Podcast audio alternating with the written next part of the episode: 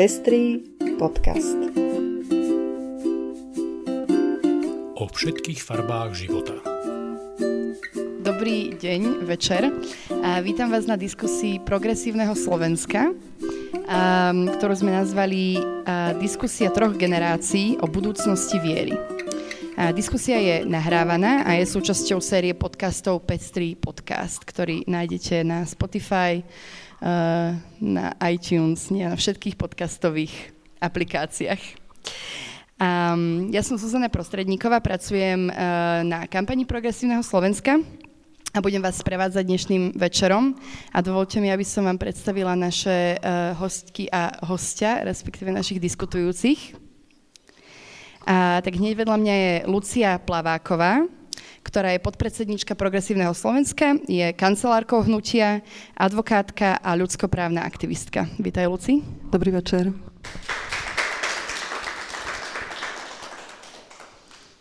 A ďalej máme uh, Nati Heriban, uh, ktorá je študentka a feministická ak- aktivistka. Vítaj, Nati. Zdravím. A v strede máme Ondreja Prostredníka, ktorý je tiež členom predsedníctva Progresívneho Slovenska a teológom. A teda teba k Nitre spája aj to, že si tu 6 rokov pôsobil ako farár na začiatku 90. rokov. A prišli sme na to, že Naty sa tu vlastne začiatkom 90. rokov narodila. Koncom, pardon. Koncom, pardon, hej. Takže dobrý večer prajem.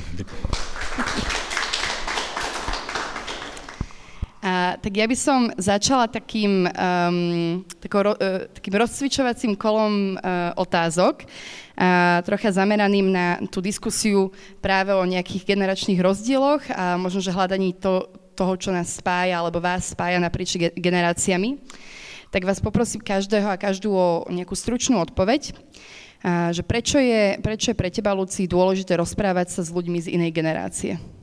Ja si myslím, že tá odpoveď je pomerne jednoduchá, pretože spolu nažívame v jednej krajine a je dôležité, aby sme medzi sebou rôzne skupiny diskutovali a, a vytvárali súdržnú spoločnosť. A preto sa teším, že aj tu medzi nami sú ľudia naozaj všetkých generácií.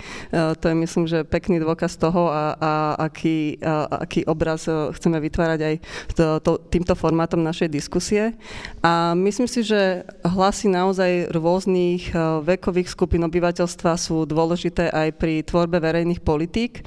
A preto sa teším napríklad, že u nás v Bratislave máme vytvorenú radu ľudí seniorského veku, ktorá funguje pri magistráte. Neviem, ako to je tu v Nitre, ale to je tiež pekný spôsob, ako zapojiť ľudí aj napríklad v seniorskom veku do vytvárania politík v meste, v ktorom žijú. A práve teraz sme, pred dvomi týždňami sme vyberali členov a členky tejto rady, teda ja ako predsednička sociálnej komisie som bola účastná účastná tohto procesu a veľmi sa teším, že takto naprieč generáciami majú ľudia možnosť sa zapájať aj do tvorby toho verejného prostredia a politík a fungovania mesta, v ktorom žijú. Tak to je niečo, čo by som chcela aj do budúcna určite podporovať.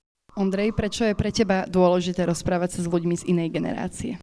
Ja nadviažem na tú informáciu, že som tu pôsobil e, v Nitre ako evangelický farár. Bolo to začiatkom 90. rokov a to bolo také veľmi zaujímavé obdobie, kedy církev sa akoby znova hľadala po tých 40 rokoch hm, útlaku a jednou z mojich úloh bolo pripraviť stavbu kostola v Nitre. A keď sme komunikovali s architektmi, tak oni sa stále pýtali, že a čomu má vlastne ten priestor slúžiť. No, moja odpoveď bola, no tak čak kostol, neviete, na čo je kostol.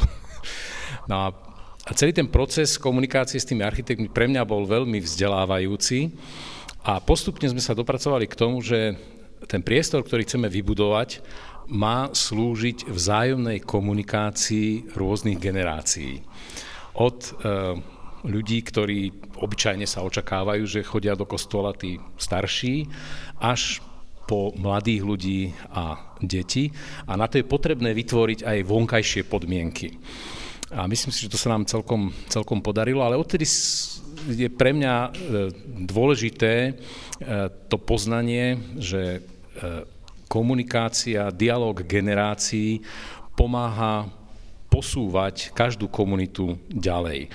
A keď dnes v našej spoločnosti cítime, že v mnohých oblastiach nám to škrípe, že máme problémy so súdržnosťou spoločnosti, tak si myslím, že dialog generácií je jednou z ciest k tomu, aby sme boli ako spoločnosť viac súdržní, aby sme viac vzájomne komunikovali, aby sme sa tak dokázali posunúť ďalej. Ďakujem veľmi pekne na tým. Ja asi nadviežem na tú súdržnosť, lebo to je presne to, čo mne ako keby že dáva to, že... Akože ja si myslím, že kedysi som bola celkom o dosť viac tvrdohlava v tomto a nechcela som paradoxne počúvať akože ľudí mladší odo mňa.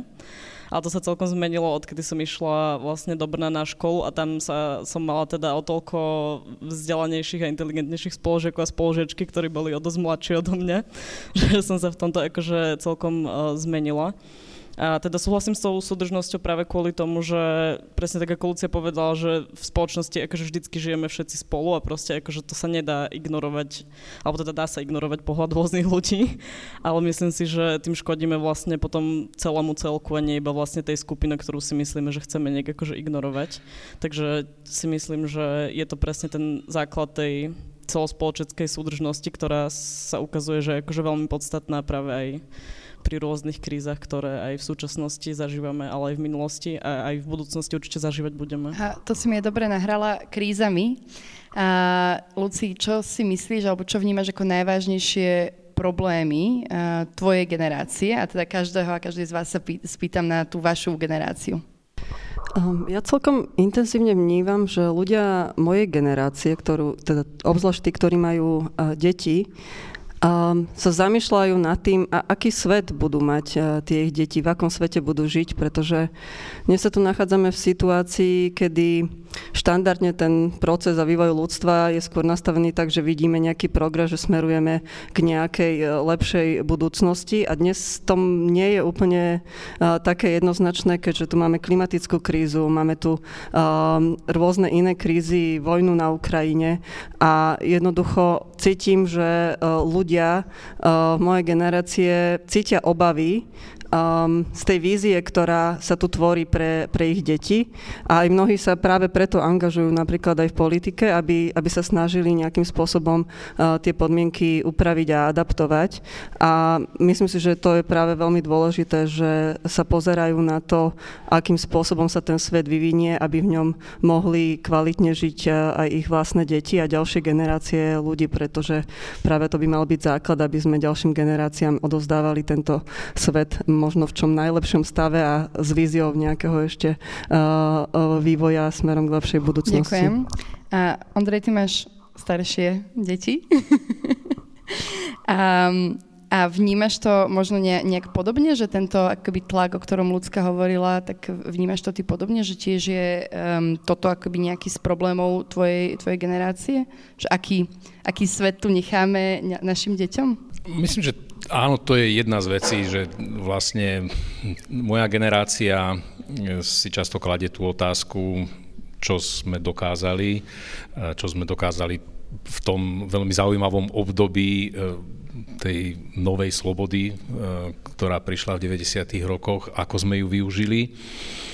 A, a niekedy je to možno spojené tak trošku aj s frustráciou, že sa nám nepodarilo odovzdať krajinu alebo odovzdávať ja sa nepovažujem ešte za toho, kto už odovzdáva, ale, alebo chce odovzdať, ale odovzdáva. Uh, odovzdať uh, túto krajinu v takom stave, stave aby uh, teda generácia našich detí a vnúčat sa tu cítila dobre, komfortne. Možno ešte o tom aj budeme hovoriť, je to jeden z problémov, keď sa musíme pozerať my na naše deti, ako opúšťajú Slovensko. Z rôznych dôvodov, ale často ten dôvod možno ani nie je tak to, že majú lepšie podmienky e, materiálne, ale e, spomínam si, a možno, že budem teraz tak trošku aj osobný, keď, keď sme boli pozrieť Zuzku, ako študovala v Škótsku, tak pre ňu bolo prekvapením, že šofer autobusu jednoducho na ňu nekričal, keď sa nevedela úplne akoby orientovať v tom systéme, ktorý tam majú. E, to, že teda tá spoločnosť nie je, nie je taká vľúdna, že ľudia tu vedia byť veľmi nahnevaní e, voči ostatným, že sú voči sebe e, nepriateľskí toto je jedna z vecí, ktorá mňa veľmi trápi ako človeka, ktorý sa snažil e, celých tých 30 rokov svojho aktívneho života budovať porozumenie medzi ľuďmi. A neviem teda, či sa nám to podarí ešte v dohľadnej budúcnosti, ale myslím si, že to je jedna z vecí, ktoré, ktoré sú veľkou úlohou a veľkou výzvou pre, pre moju generáciu.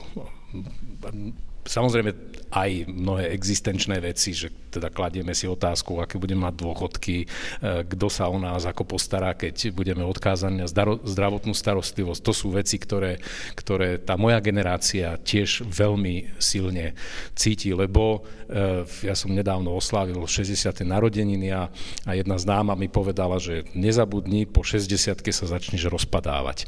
No a tým teda e, naznačila tie rôzne zdravotné problémy, ktoré prichádzajú už tým vekom a, a tá rastúca odkázanosť a e, ktorá nemocnica a na akej úrovni nám pomôže. To je tiež jeden z veľkých e, problémov mojej Ďakujem generácie. veľmi pekne.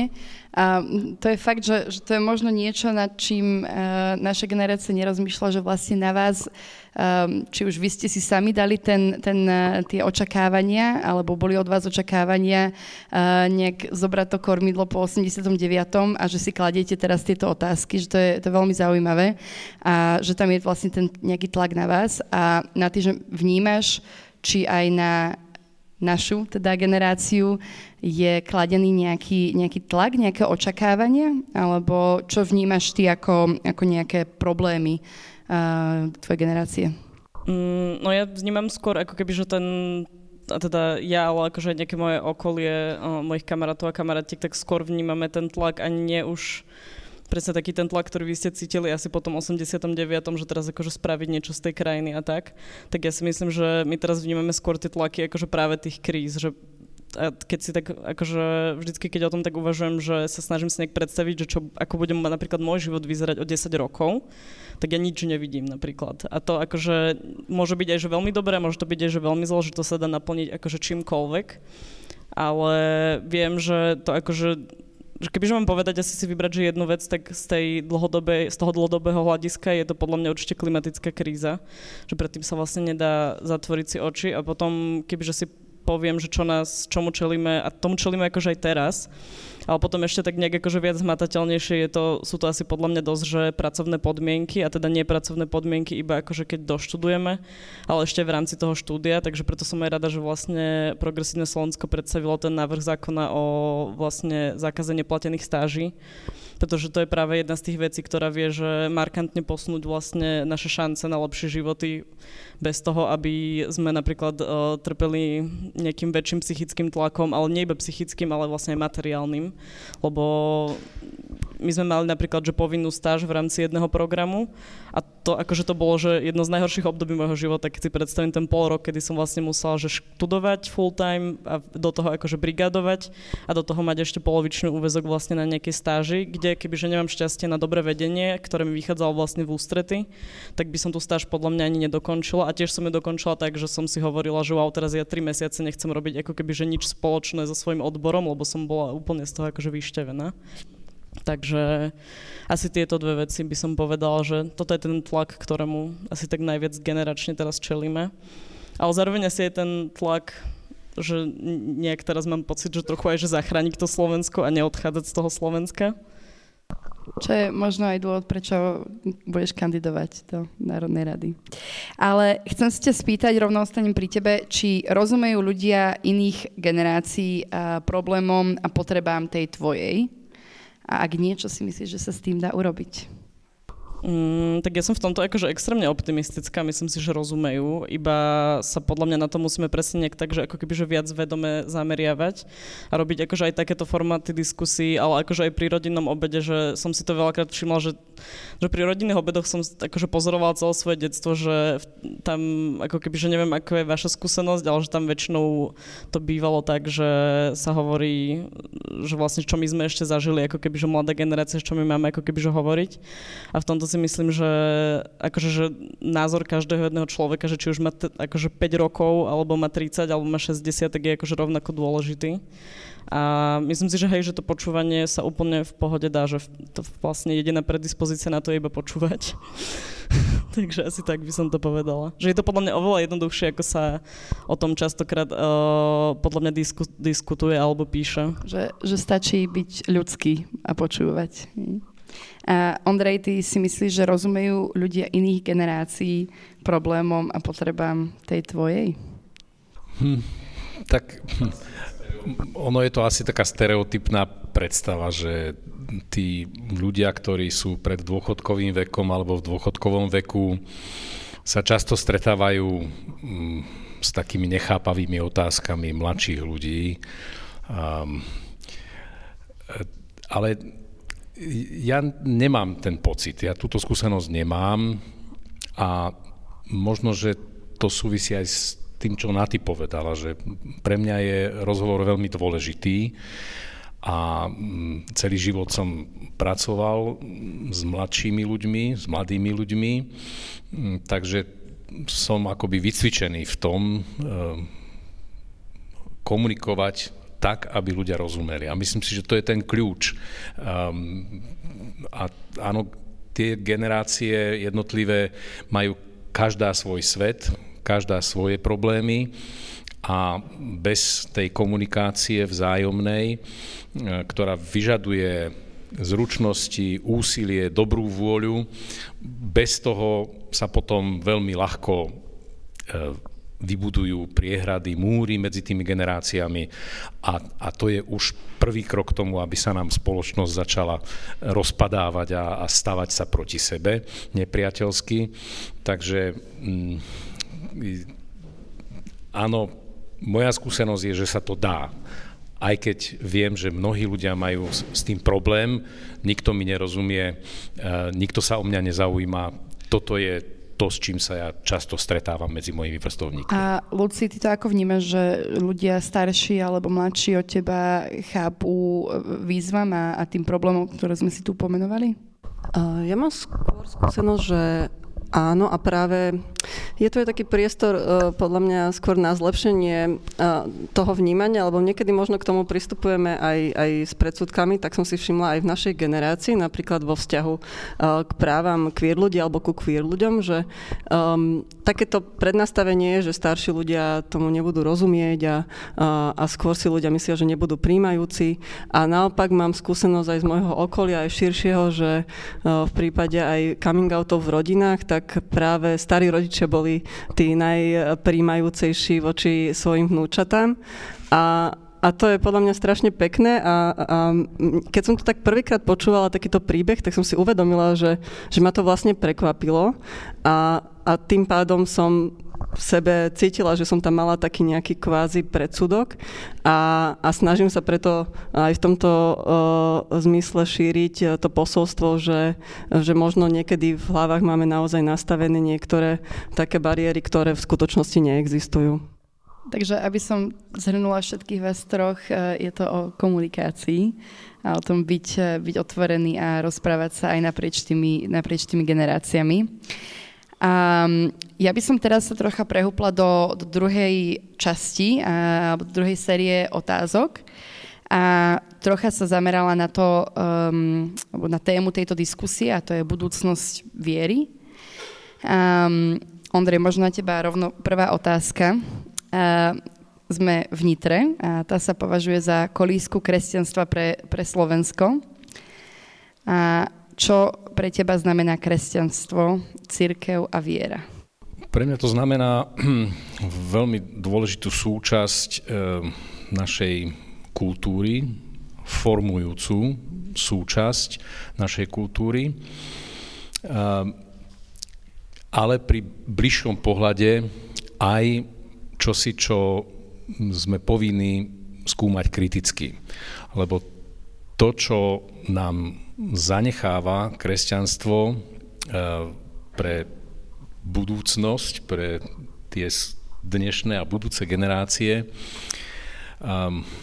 mám taký dojem, že práve v súčasnosti prechádza veľmi hlbokou krízou. A o tom hovoria aj ľudia zvnútra církvy, že majú obrovský problém e, to, čomu sa vo vnútri církvy hovorí, s odovzdávaním viery ďalším generáciám a nevedia si s tým rady. Nevedia pochopiť, prečo to tak je. To znamená, že teda generácia e, moja, ľudí teda okolo 60 a 70 ktorí ešte vyrástli v tom takom veľmi boli teda, by som povedal, veľmi silne integrovaní do života církvy od, od detstva uh, cez všetky tie uh, tzv. rituály prechodu, teda príjmanie, birmovka, konfirmácia, sobáš a tak ďalej. To všetko sa dialo v církvi. Táto naša generácia uh, už len s veľkými problémami dokázala túto svoju integrovanosť do prostredia cirkvy odovzdať e, svojim deťom. A e, to, tomuto sa venujú ako mnohí e, výskumníci, nevedia, aké sú tie dôvody. Faktom ale je, že to, s čím sa dnes ako, ako kresťanstvo vyrovnávame, je proces, ktorý sa nazýva sekularizácia, teda uh, uh, klesajúci význam uh, viery a, a to, ten zástoj cirkvy v spoločnosti a rastúci význam a pribúdajúci počet ľudí, ktorí sa nehlásia k žiadnemu vierovýznaniu, alebo sa hlásia ku vierovýznaniam o ktorých sme my v mladosti iba počúvali, že existujú. Eh, posledné sčítanie ľudu v roku 2021 prekvapilo, prekvapivo ukázalo, že na Slovensku e, už máme komunitu budhi, buddhistov a hinduistov. E, čo si, čo sme sa my učili iba v, na zemepise, tak dnes tí ľudia sú tu e, a hlásia sa ku svojim právam ako tí, ktorí chcú žiť svoju vieru. A to vyvoláva aj pre kresťanstvo, ktoré sa tu cíti, aby som to povedal tak trošku eh, žargonom tých eh, ľudí, ktorí eh, sú skôr na tej takej nacionalistickej pozícii, že teda my sme tu doma ako kresťania, tak odrazu teda sa stretávame s ľuďmi, ktorí sa hlásia k inej viere, alebo ktorí otvorene povedia, že oni chcú žiť svoj život bez viery, bez význania. Tak toto je jedna z vecí, ktoré kresťanstvo dnes musí nejakým spôsobom riešiť a, a robí to s veľkými problémami, možno o tom v druhej časti. A neviem, či chcete niektorá teraz niečo, niečo dodať k tejto téme?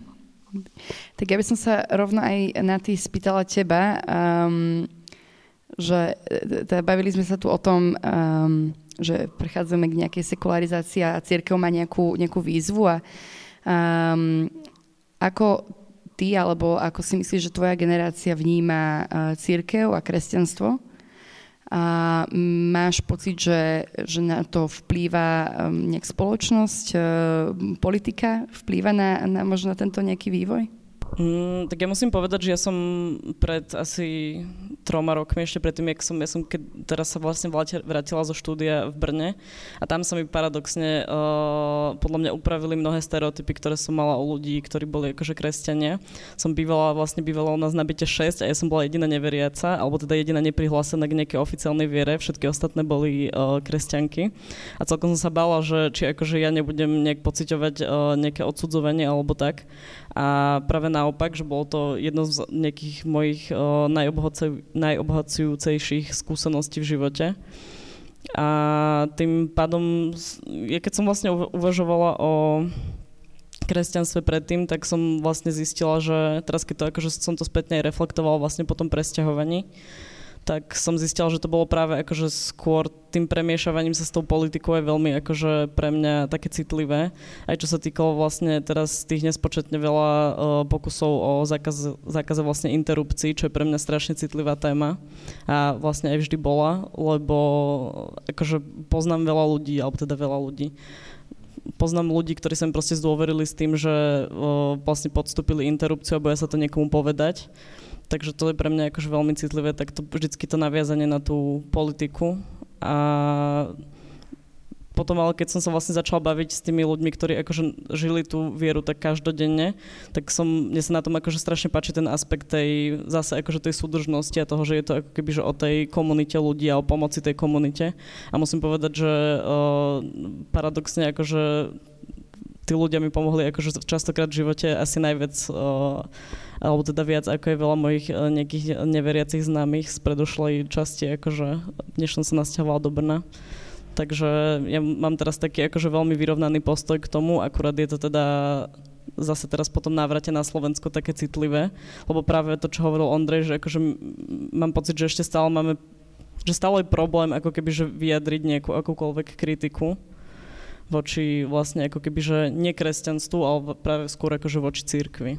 Um, Lucia, by som sa možno aj teba spýtala, um, lebo by, by mi to tak vychádzalo, že, že aj tvoja generácia a ľudia okolo teba um, sú tí, ktorí akoby robia tie vedomé rozhodnutia, už napríklad neprihlásiť to dieťa na náboženstvo, nedať na birmovku a tak ďalej. Um, zatiaľ, čo ešte napríklad u Ondreja to bolo ešte asi trocha automatickejšie. A ako to vnímaš ty, že čo sú možno že tie, tie dôvody, prečo niekto, kto vyrastal v tej církvi a poznám presne možno, že tie, tie, tie pekné časti toho, tú, tú, tú komunitnú, um, ten komunitný aspekt, um, tak prečo spraví toto rozhodnutie a, a rozhodne sa nie v zlom, ale možno, že iba akoby nejak ochl- ochladne ten, ten vzťah. Ja by som to asi priamo uviedla na mojom príklade. Ja pochádzam úplne z tradičnej katolickej rodiny z obidvoch strán mojich rodičov. Absolvovala som všetky sviatosti od krstu cez prvé sveté príjmanie až po birmovku. Chodila som do takého toho kresťanského, katolického spolku, kde sme sa stretávali, piekli sme koláče a tak ďalej. A v podstate chodila som aj celkom pravidelne do kostola postupom času, ako som si začala viac a viac uvedomovať uh, tie postoje, ktoré církev na Slovensku šíri, tak, uh, tak som sa stále viac a viac vzdialovala uh, od toho kostola, keď to môžem takto symbolicky povedať, pretože som sa až cítila, že ma do nejakej miery z neho vyháňajú a až som sa dostala do momentu, kedy som mala doslova až také nepríjemné pocity, keď som uh, mala nejakú príležitosť, že som sa musela uh, do kostola vrátiť, napríklad, že niekto z môjho okolia mal svadbu, alebo som tam išla na krst. Čo je vlastne veľmi smutný príbeh, pretože to nebolo nejaké uh, moje rozhodnutie, ktoré by súviselo priamo s tou vierou, ale podstate som bola nejakým spôsobom až z toho prostredia vyhnaná a myslím si, že do veľkej miery je to príbeh mnohých ľudí mojej generácie, ktorí následovne už pokračujú tak, že už tá viera alebo nejaká príslušnosť cirkvi už v ich živote nemá v zásade nejaké miesto a svoje deti už nedávajú ani pokrstiť, tak ako som presne nedala ja pokrstiť moju dceru, keďže samozrejme cítim, že e, církev nás na Slovensku vôbec nepríjma, čiže prečo by som to robila.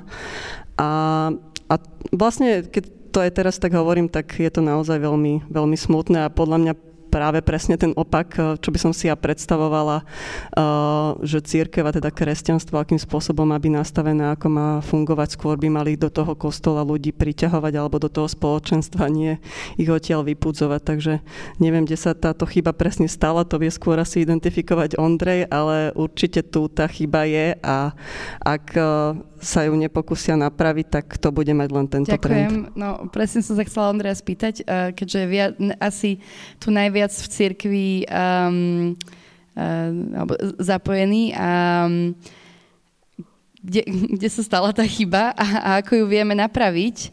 Um, ako možno, že lebo ja vnímam aj veľké teraz uh, priepasti, ktoré vznikajú, až akoby vzniká tu aj priestor na nejaký, nejaký hnev. Um, a ako to vieme, vieme zvrátiť? Ja si myslím, že církev na Slovensku a vôbec e, vo všetkých e, tých tzv. postkomunistických štátoch, najbližšie sú nám teda Poľsko, Maďarská republika. V Čechách je tá situácia troška špecifická, že všetky tieto štáty uh, majú, teda církev v nich má ako keby úplne inú tvár, než akú má církev, uh, tak ako ja poznám v Rakúsku, v Nemecku, vo Švédsku, v škandinávskych krajinách.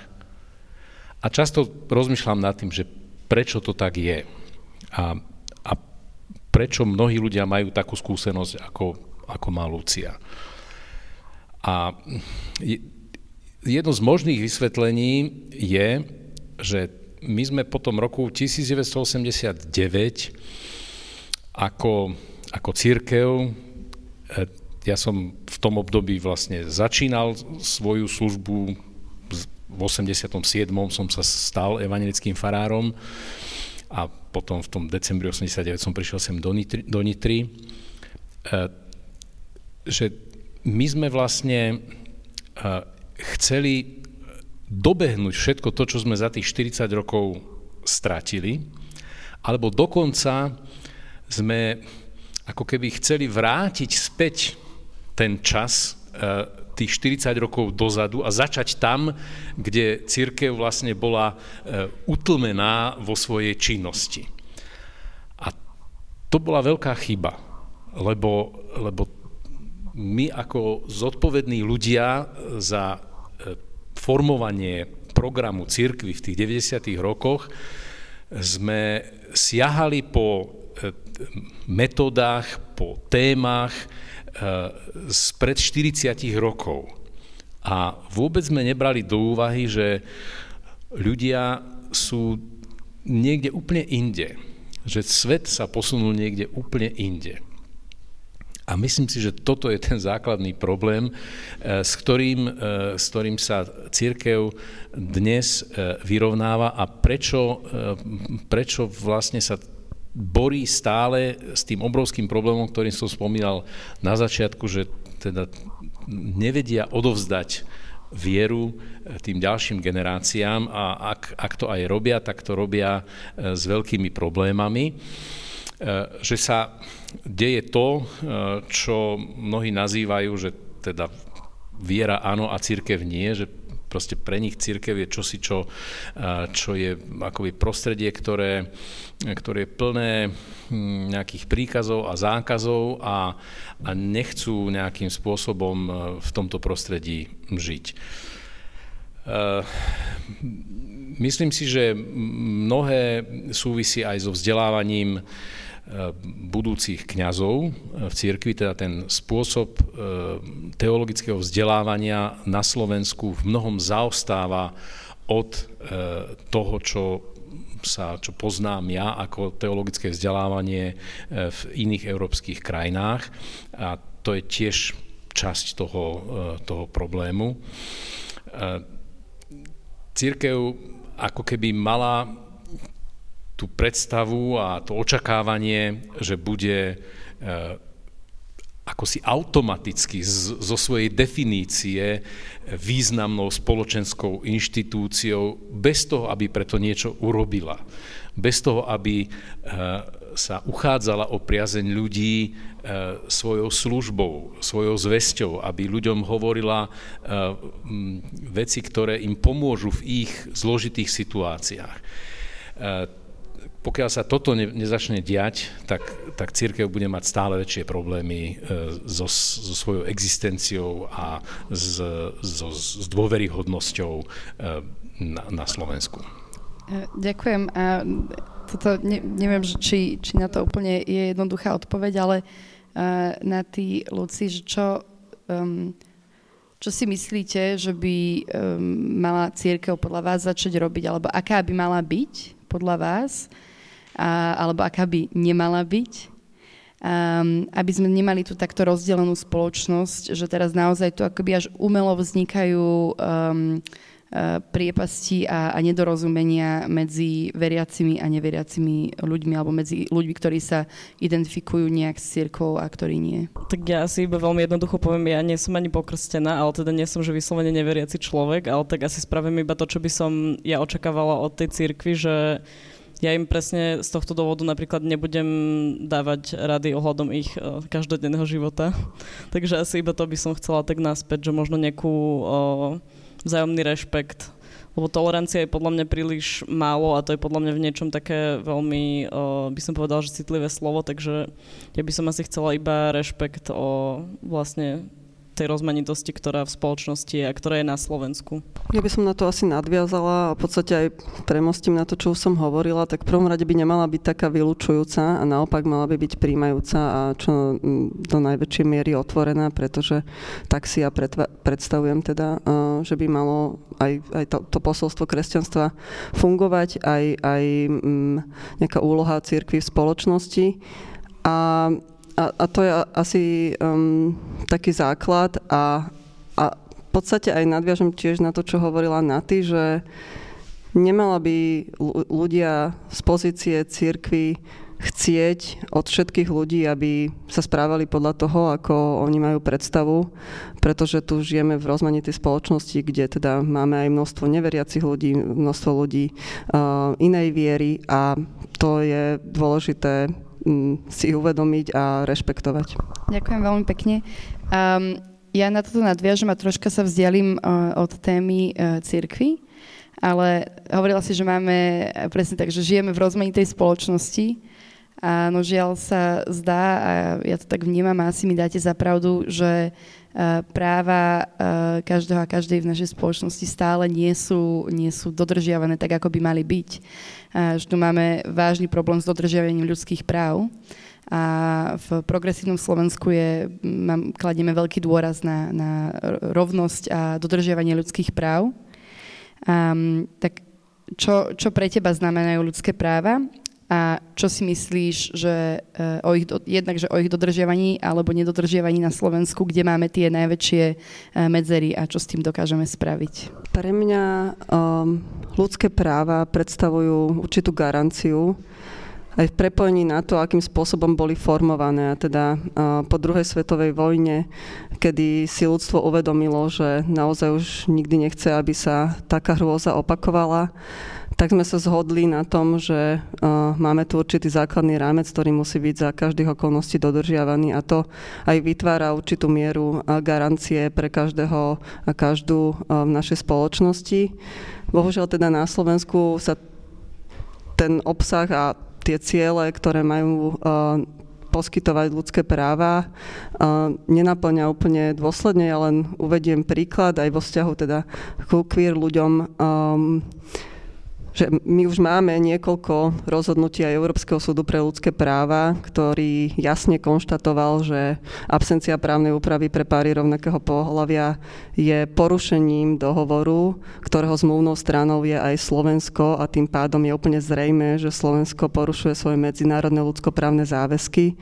A napriek tomu neexistuje tá politická moc, tá vôľa v tom parlamente, aby sme to svoje konanie dali a našu legislatívu do súladu so záväzkami, ku ktorým sme sa teda prihlásili, čo je v podstate dosť smutný obraz a um, mne je to veľmi ľúto, že naozaj nám už uh, v podstate aj ten najvyšší orgán, ktorý, ktorý tu na európskej pôde máme, dal jasne najavo uh, akým smerom je potrebné sa uberať. A naozaj ľudstvo smeruje historicky vždy k rovnosti a toto je presne tá cesta, ktorou e, sa má ísť aj vo vzťahu e, k právam queer ľudí a Slovensko zatiaľ teda nedozrelo, ako niektorí hovoria, aby, aby dospelo k tomu, že to skutočne pre ľudí na Slovensku zabezpečí. A to je aj jeden z dôvodov, presne ako sme už spomínali, prečo množstvo mladých ľudí zo Slovenska odchádza. Ďakujem veľmi pekne. Neviem, že či teraz, Ondrej, na ty chcete niečo k tomuto uh, doplniť, že ako, ako za vás vnímate uh, situáciu stav ľudských práv na Slovensku? To je taká jednoduchá otázka. Hej, no tak akože ja nie som ombudsmanka, takže neviem zhodnotiť celkový stav ľudských práv na Slovensku. Ale uh, nie, akože aby som uh, to nezľahčovala, tak podľa mňa, uh, teda vidíme, že podľa mňa dobre to nie je. A akože tých príkladov je až príliš veľa, takže asi by som ne, nezačala, nezačnem menovať, lebo to bolo dosť depresívne. Ale hej, že mne sa presne strašne páči, akože to, čo Lucia povedala, že vlastne tá, budúc, tá budúcnosť je akože rovnosť a tá rovnosť aj tak sa niekedy na Slovensku stane. A neviem, akože ak toto niekomu príde desivé, tak uh, mne príde desivý ten človek, lebo akože nechápem, že čo na tom je desivé. A iba dúfam, že teda uh, nebudeme čakať na plody tohto uh, abstraktného ovocia príliš dlho. Keď si spomínala ombudsmanku, tak mne napadlo to, že je, je strašné si predstaviť, že parlament slovenský, ktorý sa v mnohom často definuje ako, ako parlament poslancov, ktorí chránia kresťanské hodnoty, vo viacerých prípadoch odmietol nie že schváliť, ale vziať na vedomie správu eh, ochrankyne ľudských práv, teda verejnej ochrankyne práv, ľudských práv, eh, keď v tej správe poukazovala na to, akým spôsobom sa na Slovensku porušujú práva rôznych jednotlivcov alebo menšín, eh, skupín ľudí. To je pre mňa veľmi nebezpečný príznak, symptóm e, našej spoločnosti. A myslím si, že je to čosi, e, čo, na čo musíme intenzívne pracovať, musíme to nejakým spôsobom zmeniť, keď, keď jednoducho e, poslanci, ktorí sa hlásia k kresťanským hodnotám, nie sú ochotní zodvihnúť ruku za dokument, ktorý mapuje to, ako sa na Slovensku porušujú ľudské práva. A chcem k tomu dodať ešte jednu myšlienku, že pre mňa ako pre teológa e, sú ľudské práva čosi, čo je naplno v súlade s mojou vierou, s mojim e, presvedčením ako kresťanského teológa. Ľudské práva nie sú vecou názoru alebo vecou dohody, ani nie sú ani a nesmú byť predmetom hlasovania. To napokon e, máme aj v ústave všetky vyspelé štáty, to majú, to, to nie je vec, o ktorej sa my môžeme rozhodovať, že či to e, niekomu patrí, alebo to niekomu nepatrí. Ľudské práva sú univerzálne. S tým ľuďom patria. To nemá byť vecou nejakej diskusie. Pre mňa ako teologa to znamená, že e, ľudské práva sú odvodené od tej základnej ľudskej dôstojnosti. E, pre mňa ako veriaceho človeka to znamená, že tá e, základná dôstojnosť, ktorá je daná človeku tým, že ho beriem ako Božie stvorenie, mu dáva tieto základné práva a slobody a tie mu ja nemôžem zobrať, lebo sú sú parametrom toho človeka ako Božieho stvorenia. A toto je vec, ktorá si myslím, že e, nie je úplne e, rozšírená medzi veriacimi na Slovensku a prajem si, aby sa to zmenilo a aby sme už nemali takých zástupcov ľudu, ktorí sa na jednej strane odvolávajú na svoju kresťanskú vieru a na druhej strane e, nechcú zobrať na vedomie to, že na Slovensku sa porušujú ľudské práva. Ďakujem veľmi pekne. A ja by som dala také záverečné, e, záverečnú otázku. A v septembri nás čakajú voľby na konci septembra. A čo by ste e, vy konkrétne chceli vo svojej politickej práci zmeniť, alebo čím by ste chceli ovplyvniť Slovensko? ako poslanci, poslankyne? Tak pre mňa naozaj tá hodnota rovnosti ako základná ľudskoprávna kategória je e, veľmi zásadná a kľúčová a aj všetku svoju doterajšiu prácu v rámci politiky som venovala k tomu, aby som čo najviac prispela k tomu, aby rovnosť na Slovensku bola dosiahnutá a to je presne to, čo chcem robiť aj po e, septembrových voľbách, bez ohľadu na to, ako to dopadne.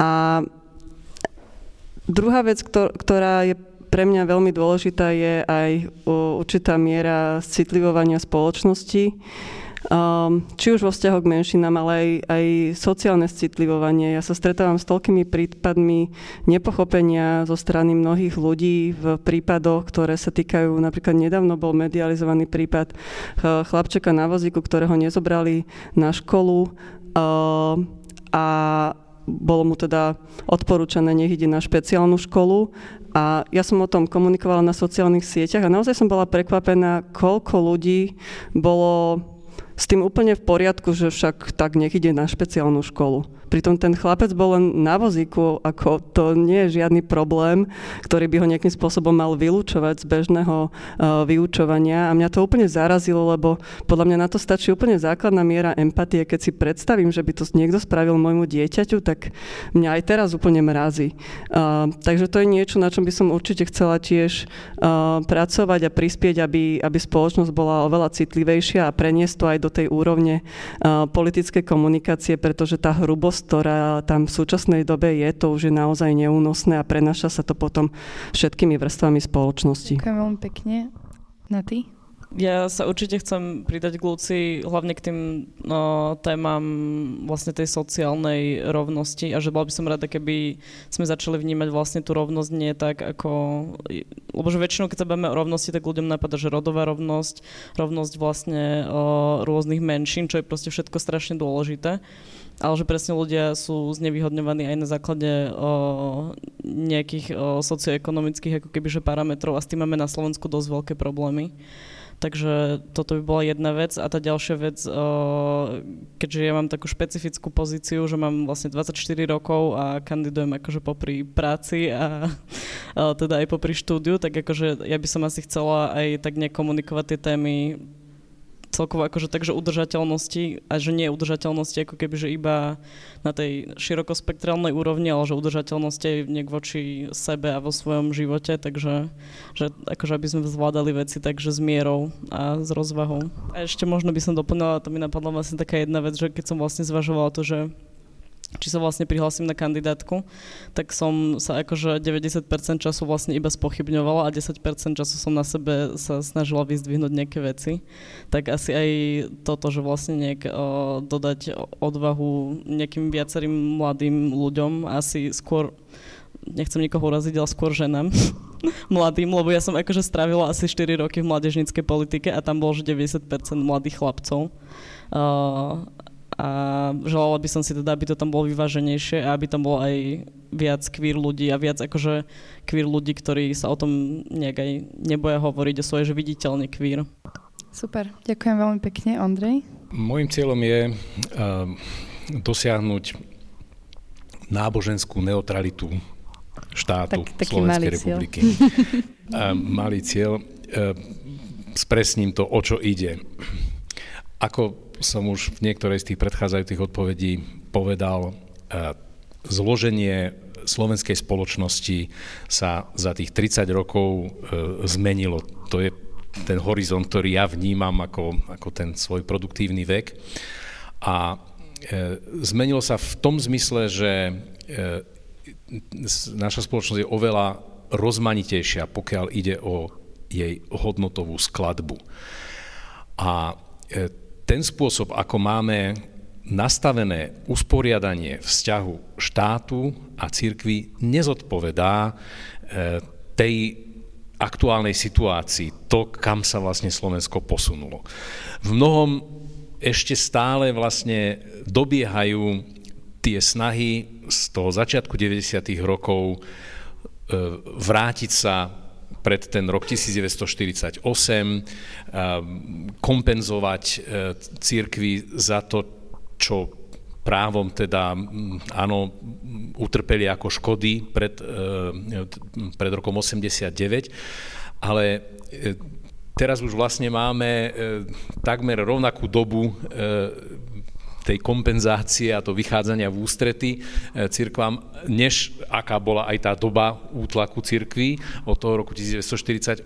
Takže ja si myslím, že tieto dve veci je potrebné si uvedomiť. A my musíme dospieť k takým zmenám v našej spoločnosti, aby aj ľudia, ktorí, e, ktorí sa nehlásia ku žiadnej církvi, e, nemali pocit, že sú tu iba trpení, že sú nejakí ako keby e, ja neviem, nepatria sem, že nie sú normálni alebo niečo také, alebo ľudia iného vierovýznania. Toto ja vnímam ako veľkú úlohu pre, eh, pre budúce politické garnitúry, aby sme našli konštruktívne prostredie, eh, aby štát vytváral také podmienky, ktoré sú rovnoprávne pre všetky vierovýznania, aj pre ľudí bez vierovýznania. Ďakujem veľmi pekne. Tak vám, aj nám všetkým držím v septembri palce, aby naozaj ten budúci parlament bol taký, kde, ktorý bude tvoriť Slovensko ako slušnejšiu krajinu, kde má každý a každá dôstojnú budúcnosť pre seba. A teraz je priestor na vaše otázky, ak, ak máte nejaké, nech sa páči. Pardon, môžem, môžem na mikrofón? Nedočiahne kábel. Dobre, tak ja zopakujem, aby, aby sme aj na, na podcaste počuli. Áno, ja to, ja to skúsim, skúsim zopakovať, že a, teda mnohokrát si ľudia zakladajú svoj, svoj názor a, a svoje názory na, na viere a to je v poriadku, ale či je to adekvátne a či by to tak malo byť, že si ľudia v politike, vo vysokej politike tiež zakladajú svoje názory na, na viere a teda si, to, to nejak potom presadzajú v tej, v tej politike. Tak neviem, kto chcete odpovedať? Luci? Ja len v krátkosti že podľa mňa verejné politiky by v prvom rade mali byť tvorené na základe odborných poznatkov a teda vychádzať z faktov. A to je úplný taký základ, ktorý by mal fungovať naprieč všetkými verejnými politikami. A do, veľ, niekedy to môže byť možno aj v súlade s niekoho vierou a postojmi, ktoré z toho vychádzajú, ale niekedy možno aj nie. A tam treba niekde hľadať podľa mňa tú deliacu čiaru za mňa takto. Ja by som len dodal, že vlastne to je ten princíp tej náboženskej neutrality štátu. Že samozrejme, politik môže byť veriaci. Ja to neskrývam, že som veriaci, že sa hlásim e, k evanickej cirkvi. Ale e, nie je prípustné, aby som ja svojimi hodnotami e, obmedzoval práva a slobody iných ľudí a aby som svoje politické pôsobenie využíval alebo zneužíval na to, aby som e, presadzoval svoju vieru do života iných ľudí. E, toto je, toto je nepripustné. Mne ešte k tomu akože napadá aj tak veľmi jednoducho, že presne asi aj to, čo vlastne Ondrej povedal, alebo teda tak akože vždy, keď o tom uvažujem, tak uvažujem o tom aj tak, že hej, že to je vlastne presadzovanie zase nejakého akože úzkeho názoru, pričom ale, že tu sa nedieje nič alebo teda mám pocit, že akože vo veľkom alebo politicky sa nejak nezakazujú ľuďom mať nejakú vieru alebo vierovýznanie. Takže to je akože také, že tomu úplne nerozumiem, že keď aj uh, sa hovorí nejak o tom, že to nejak ako keby, že speje k nejakému obmedzeniu, lebo mám pocit, že sa krát sa o tom akože hovorí aj v tomto zmysle. Neviem, že či uh, ty to vnímaš inak, Ondrej. No ja, ja to možno, že poviem na, na príklade konkrétnej témy, ktorá je dosť prominentná vlastne v tej verejnej diskusii a to je e, uznanie práva párov rovnakého pohľavia na, e, na spolužitie a vytvorenie právnej formy, e, ktorá bude chrániť takéto spolužitie, porovnateľnej s manželstvom. Tie argumentácie, s ktorými sa stretávame, sú založené na kresťanských argumentoch e, v tom zmysle, že teda kresťanstvo e, odmieta takýto druh spolužitia a preto je to niečo e, nepripustné. Hej? A teda my ako kresťanská krajina nemôžeme niečo také pripustiť, my sme niekde inde, my nie sme nejaký ten zvrátený západ a tak ďalej. Toto je ten stav verejnej diskusie. Aj keď možno, že takto vypukle to nikto nepovie, ale, ale to je vlastne na pozadí e, celého toho problém, prečo ešte Slovensko stále odkladá e, prijatie zákona, ktorý by vytvoril právnu formu ochrany spolužitia osôb rovnakého pohľavia. No, e, a toto nesedí z dvoch dôvodov. Jednak to, že sa niekto odvoláva na, e, na kresťanskú vieru, že to je pre kresťanov neprípustné, aby schvalovali spolužitie osôb rovnakého pohľavia, nesedí, pretože je množstvo e, kresťanov vo svete kresťanských cirkví, ktorí nielenže nemajú problém s civilným uznaním e, spolužitia rovnakého pohľavia, ale dokonca vo svojich cirkvách akceptujú takéto páry, požehnávajú také páry. Takže to je prvý problém. No a druhý problém je, že to je klasický príklad toho, keď niekto argumentáciou náboženskou sa snaží vytvoriť verejnú politiku. A to je obrovský problém. To takto fungovať nemôže. Obzvlášť, keď tu máme vlastne rozdelenie, kde máme civilné sobáše a církevné sobáše a nikto nezasahuje do toho, ako si církev usporiada církevné sobáše, takže tá otázka by tu vôbec nemala byť ani na stole. Potom sa to ešte aj tradične zabúda na skupinu ľudí, ktorí sú aj queer, aj veriaci. Čo už potom s tým je ešte najväčší problém. Dobre, ďakujem veľmi pekne. Nejakú ďalšiu otázku máme? Nech sa páči. Otázka smerovala k tomu, uh, že vlastne aj spoločnosť je do veľkej miery rozdelená v tej podpore napríklad práv uh, párov rovnakého pohľavia a to sa nejakým spôsobom tiež odráža uh, v tom parlamente a že ako um, tento problém v podstate riešiť. Ja by som v prvom rade povedala, že podľa mňa ani ten, sú, ten súčasný parlament vôbec neodráža uh, názor verejnosti, pretože je oveľa konzervatívnejší ako, ako naša spoločnosť a to vo viacerých otázkach. A vo vzťahu uh, k tej verejnej mienke, tak v podstate a tu môžem veľmi pekne ako keby odpovedať práve tými ľudskoprávnymi argumentmi, lebo práve z jednom, v jednom z tých rozhodnutí, ktoré som spomínala, to rozhodnutie Fedotová a ďalší proti Rusku, Európsky súd pre ľudské práva veľmi pekne vyargumentoval, že v otázkach ľudských práv je jedno, aká je verejná mienka a to, že v Rusku sú napríklad, e, je verejnosť nastavená proti párom rovnakého pohľavia alebo celkovo právam LGBT plus ľudí, nehrá žiadnu rolu, pretože ľudské práva sú práve postavené na tom, že nemôže byť e, menšina utláčaná väčšinou. To by nefungovalo, to matematicky nevychádza. Takže to, to je tá odpoveď. V podstate ten, ten vyšší princíp je práve zakotvený v tých ľudských právach a my sa nemáme na to pozerať, uh, ako to vníma verejnosť. Preto, ako spomínal aj Ondrej, nie je možné napríklad referendum o, o ľudských právach, pretože to je presne ten princíp, že nemôže väčšina rozhodovať napríklad o právach nejakej menšiny. Ešte dodám preto aj e, ten argument, že e, títo poslanci e, odrážajú nejaký postoj časti spoločnosti. Dá sa debatovať o tom, či e, je to reprezentatívne alebo nie je reprezentatívne, ale dobre, oni získali svoj mandát, e, sú tam, e, je to v podstate, áno, je to demokratické a často počúvame ten, ten argument, že tak si zvyknite, taká je demokracia, my si to neprajeme a my máme toľko hlasov, tak to tak bude. No ale presne to je to, sú veci, o ktorých sa nehlasuje a toto je jedna z nich. A teda to je vec ľudských práv. No a potom vlastne tá diskusia pokračuje ďalej a stretávame sa aj s takým argumentom, že teda tu dochádza ku nejakému rozširovaniu toho pojmu ľudských práv. E, že teda nám ľudia, nám, ktorí obhajujeme vlastne e, to, že e, teda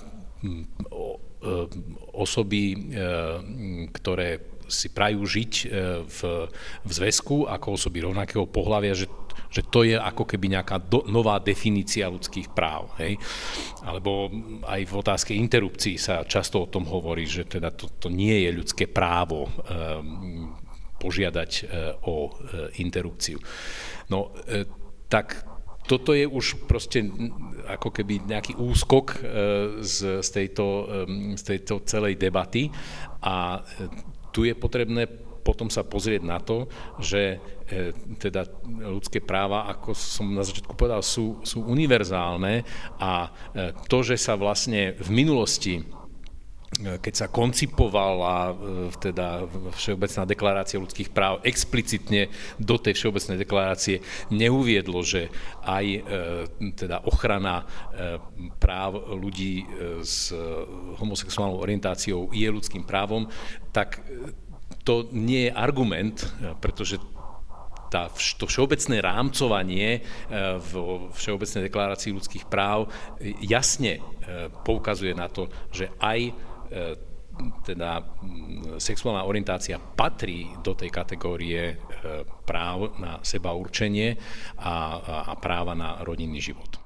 A to súvisí aj s tým, že spoločnosť sa vyvíja a tým samozrejme sa vyvíja aj ochrana ľudských práv a práve preto Európsky súd pre ľudské práva uplatňuje pri svojej rozhodovacej praxi tzv. evolutívny výklad, ktorý je založený na tom vývoji spoločnosti a odráža sa to práve v tej judikatúre Európskeho súdu pre ľudské práva, pretože sa musíme pozerať na tom, akým spôsobom sa spoločnosť posúva dopredu a samozrejme vznikajú tu aj nové situácie, že napríklad aj technologicky sa svet vyvíja a aj to je potrebné odrážať nejakým spôsobom vo vzťahu k ľudským právam a ten súd musí hľadať uh, tie odpovede v kontexte toho, ako boli tie základné princípy uh, postavené. Čiže to je úplne ten, tá, tá dôležitá úloha, ktorú majú a tu si plnia aj napríklad vo vzťahu teda k párom rovnakého pohľavia, o ktorých sme uh, hovorili. Na ty nech sa páči. Mne ešte napadá aj k tomu, že vlastne ako sa hovorí o tom, že parlament je odzrkadlením vlastne toho, že aká je spoločnosť, tak akože tak je tam oveľa menej žien, nie sú tam takmer žiadni ľudia akože z rómskej menšiny, queer ľudí, neviem, či tam je vôbec jeden, akože to fakt neviem. A zároveň akože strašne nemám rada to, ako sa používa ten argument v tom, že tak sa pozrite do toho parlamentu, že kto ste iba vlastne vy všetci ostatní. Jednak to tak akože vôbec nie je. A jednak akože ja strašne nemám rada to, že ono to potom strašne hádže vinu na to, že však to ste si proste vyzvolili. Ale proste ja nech mám akýkoľvek názor na hnutie Olano, tak ja si nemyslím, že ľudia, ktorí akože v roku 2020 volili hnutie Olano, tak ho volili s tým, že si ideme zvoliť akože tú najviac homofóbnu a najviac proste v niečom agresívnu vládu, ako sme tu mali. Tak nebolo. Tí ľudia si proste chceli zvoliť antikorupčnú vládu, čo bolo pochopiteľné po tom, čo sa vlastne na Slovensku dialo. A príde mi akože strašne nezodpovedné to hádzať na to, že to je vlastne akože tá chyba všetkého toho voličstva. Že veľa tých ľudí to lútuje, veď to vidíme proste aj na tých preferenciách. A vidíme to aj na tom, že čo si vlastne konkrétne myslia o tom lídrovi hnutia Olano, takže toto je iba také, že mne to vždycky strašne ako žlúto, keď sa o tom hovorí kdekoľvek, že je to vlastne ten odraz, že je to podľa mňa oveľa komplikovanejšie, ako iba to vlastne akože takto nejak posúdiť. Super, ďakujem veľmi pekne. Ak máme tak ešte jednu otázku, by sme... Aha, aha, nejak sa vyrojili. Tá poznámka je, že jednak eh, teda ľudské práva sa e, využívajú alebo zneužívajú na, na politický boj, že teda sa kritizujú v krajinách, ktoré berieme ako krajiny, ktoré nie sú nám priateľsky naklonené a naopak eh, v iných krajinách, ktoré nám priateľsky sú naklonené, tak v tých, v tých tie, to porušovanie ľudských práv prechádzame mlčaním, takže to je ako keby e, poznámka. No a tá druhá poznámka bola, že e, aj v našom prostredí e, hovoríme pri porušovaní ľudských práv väčšinou o skupinách ľudí, ktorí sú ako keby problémoví, tak teda znela tá poznámka. A teda otázka, že ktoré to sú tie ľudské práva a nejaká nejaká žiadosť vymenovať eh, niekoľko ľudských práv. Eh, no, ja zareagujem na, na tú prvú poznámku najprv. Áno, a to je problém. Ak je to tak, že mlčíme o porušovaní ľudských práv tam, kde nám to nevyhovuje, tak je to pokritectvo a to by sa nemalo diať. E, ja si myslím, pokiaľ ja sledujem e, tú situáciu v dodržiavaní ľudských práv, že je množstvo organizácií, ktoré veľmi zodpovedným spôsobom sledujú e, stav dodržiavania ľudských práv a otvoria každý problém a každé porušovanie. Ak teda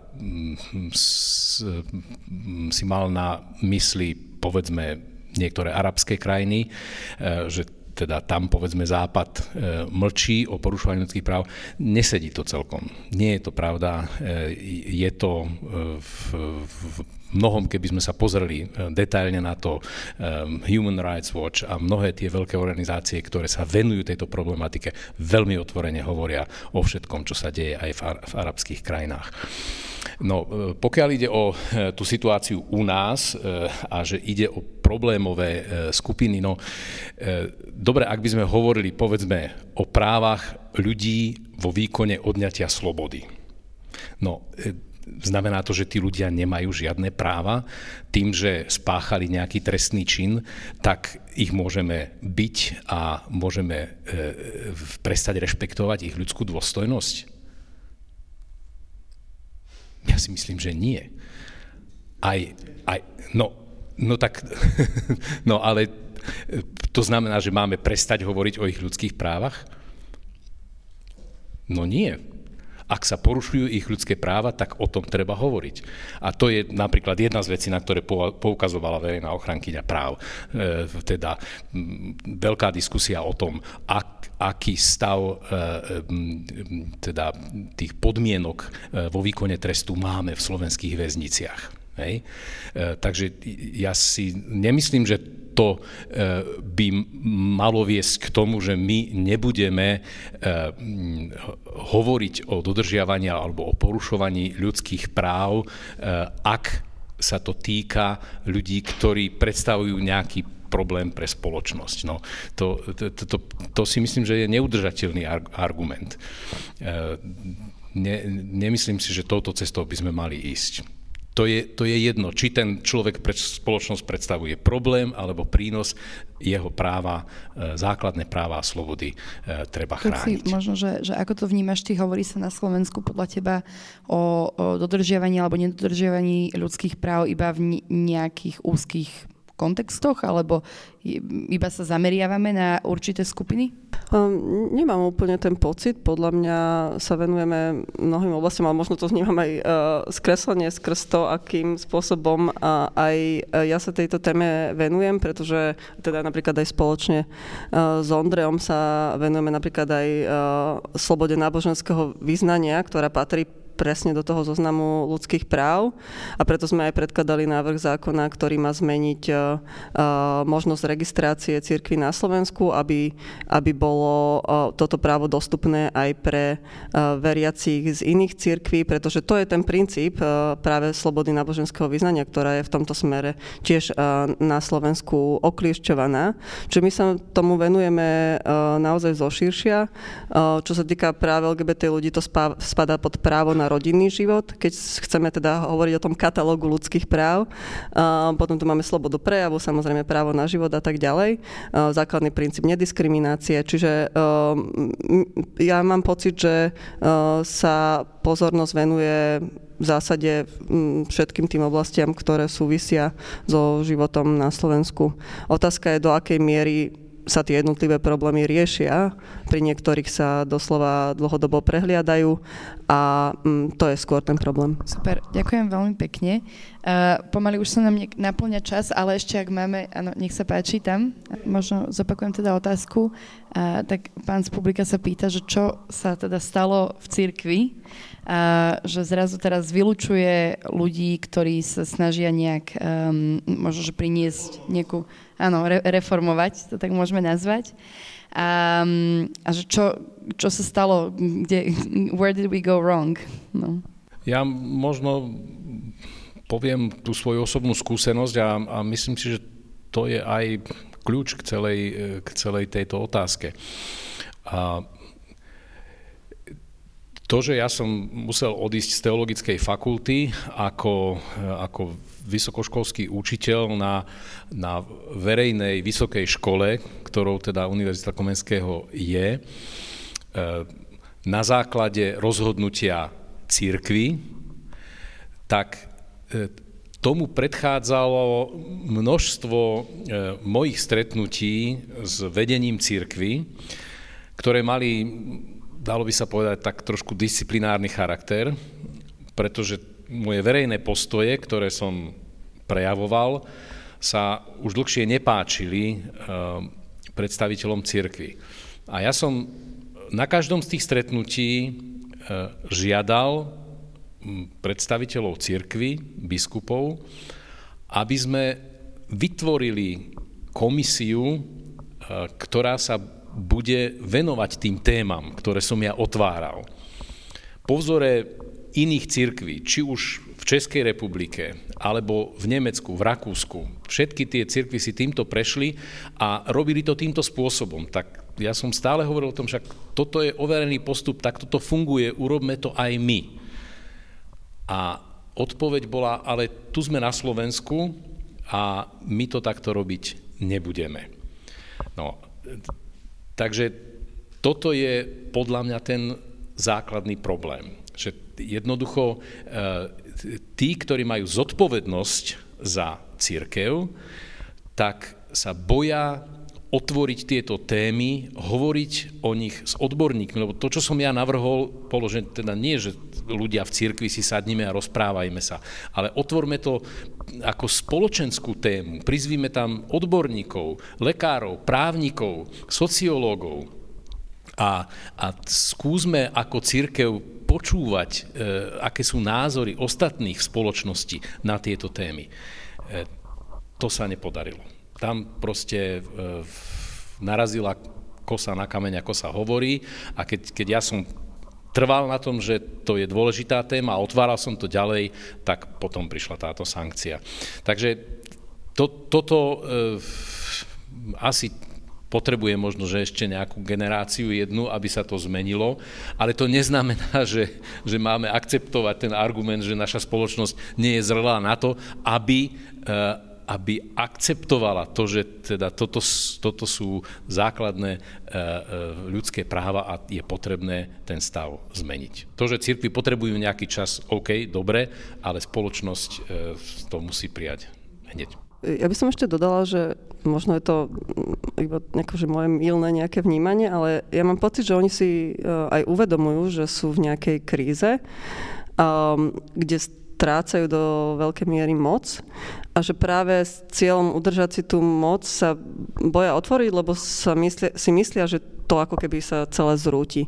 A, a ja si myslím, že to je omyl, že to práve e, je naopak a, a že práve tým, ako sa urputne snažia to udržať ako keby v tej minulosti, tak, e, tak tým práve tých ľudí strácajú. Ďakujem veľmi pekne. Tam pani vzadu, áno, nech sa páči. A, do, dobrá otázka. Čo si myslíte o termínoch kres, kresťanis, kres, to ani to neviem povedať, kre, e, kresťanisti a katoliban. Tak. Zjavne ho nepoužívame. Nie, ale ka- katoliban to, to poznáme. No, áno, táto diskusia liberáli versus konzervatívci býva niekedy veľmi vyhrotená. A mm, myslím si, že e, toto sú termíny, ktoré sa používajú v takýchto vyhrotených situáciách. E, mohli by sme menovať aj kvázi ako keby handlivé označenie, lebo ja viem, že ľudia z kresťanského prostredia sú citliví na to a berú to ako úrážku, keď, keď niekto ľuďom v cirkvi povie, že sú kresťanisti alebo že sú katolíban, teda to je ako keby to spojenie e, toho mm, moslimského extrémizmu e, Taliban a je tam pridaná tá skratka katolíban, teda um, ako keby uh, katolická církev bola nejaká extremistická. No, e, myslím si, že tie označenia e, sú opodstatnené v prípadoch, ak sa ľudia v cirkvi naozaj správajú voči e, ľuďom s iným názorom alebo voči niektorým menšinám extrémisticky. A to sa žiaľ deje. Toho sme svedkami. To teda ja vnímam v mnohých, eh, v mnohých rovinách. Eh, Samozrejme, neobstojí to ako univerzálne označenie, e, že teda všetci ľudia, ktorí sa hlásia kresťanskej viere, sú kresťanisti, alebo všetci ľudia, ktorí sa hlásia ku katolíckej cirkvi, sú katolibanci. Toto odmietam, ale konkrétne prejavy nenávisti a neznášanlivosti v prostredí cirkvy žiaľ v mnohých prípadoch vedú k tomu, že ľudia už sú zúfali a siahnu aj po takýchto označeniach. No, ja som hlavne chcel povedať, že asi ono sú to hlavne nejaké, o, by som povedal, že ľudové koncepty skôr, že to nie je ako, že nie, ale veď akože, že myslím to akože v tom... Áno, že nie je to nejaké sociologické alebo politologické. No hej, že ja to som presne tým akože chcela povedať, že napríklad, uh, ak sa nemýlim, tak akože preto my ani tie koncepty nepoužívame a že akože tým pádom asi k ním, tým pádom ani nemáme vzťah. No, súhlasím, ako samozrejme, že to človek zachytí niekde, možno v nejakých diskusiách na sociálnych sieťach, tak ako množstvo iných uh, vecí, ale to nie ako keby slovník, ktorý my by sme používali. A mne ešte k tomu možno dopadať, že to, čo hovoril vlastne Ondrej, takže podľa mňa si, že keď uh, bežného kresťana nazvete asi kresťanistom, tak sa cíti asi tak, ako keď nás ľudia nazývajú extrémistami, keď chceme bežnú rovnosť, tak asi tak sa cíti ten človek, že tak som asi pochopila aj tú otázku nejako. Super, ďakujem veľmi pekne. Ešte neviem, či... Tu... Áno, vy ste sa hlásili dávnejšie, nech sa páči.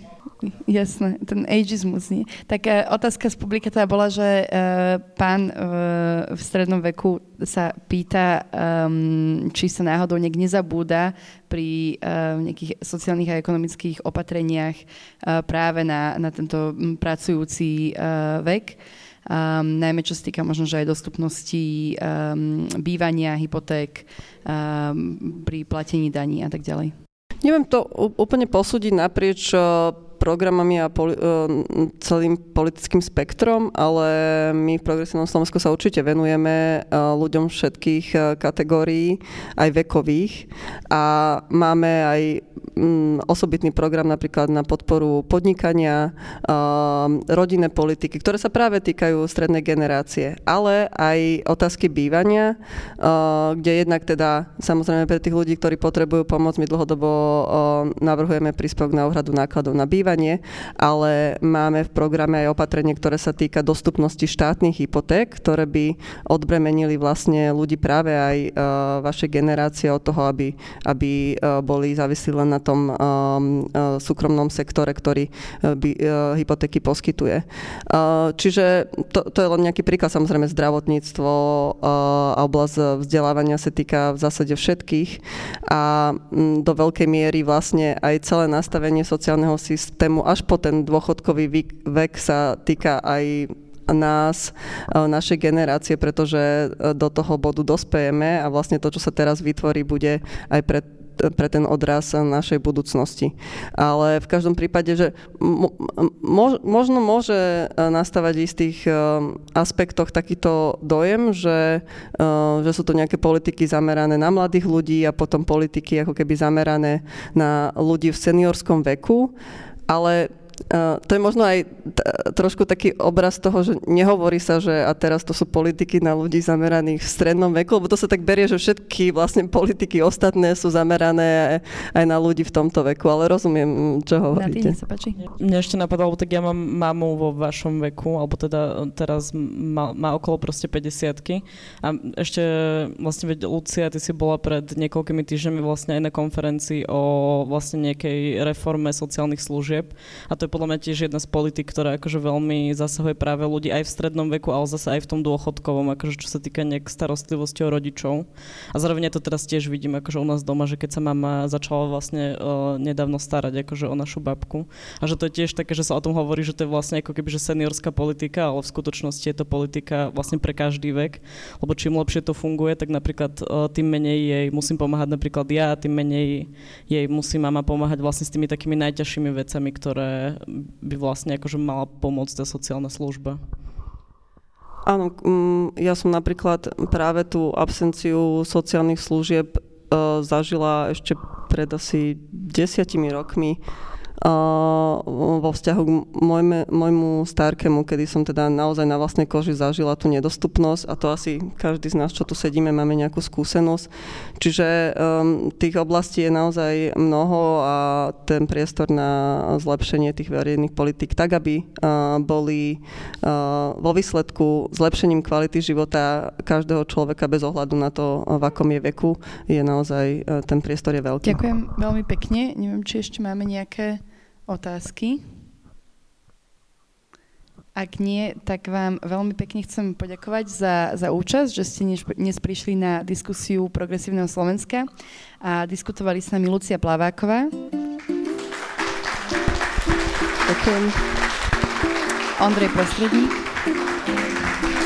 Ďakujem. A Natália Heripan. Ďakujem. Ďakujeme veľmi pekne a myslím, že ešte tú chvíľku, chvíľku zostaneme, ak si nás, teda nas, našich diskutujúcich chcete odchytiť.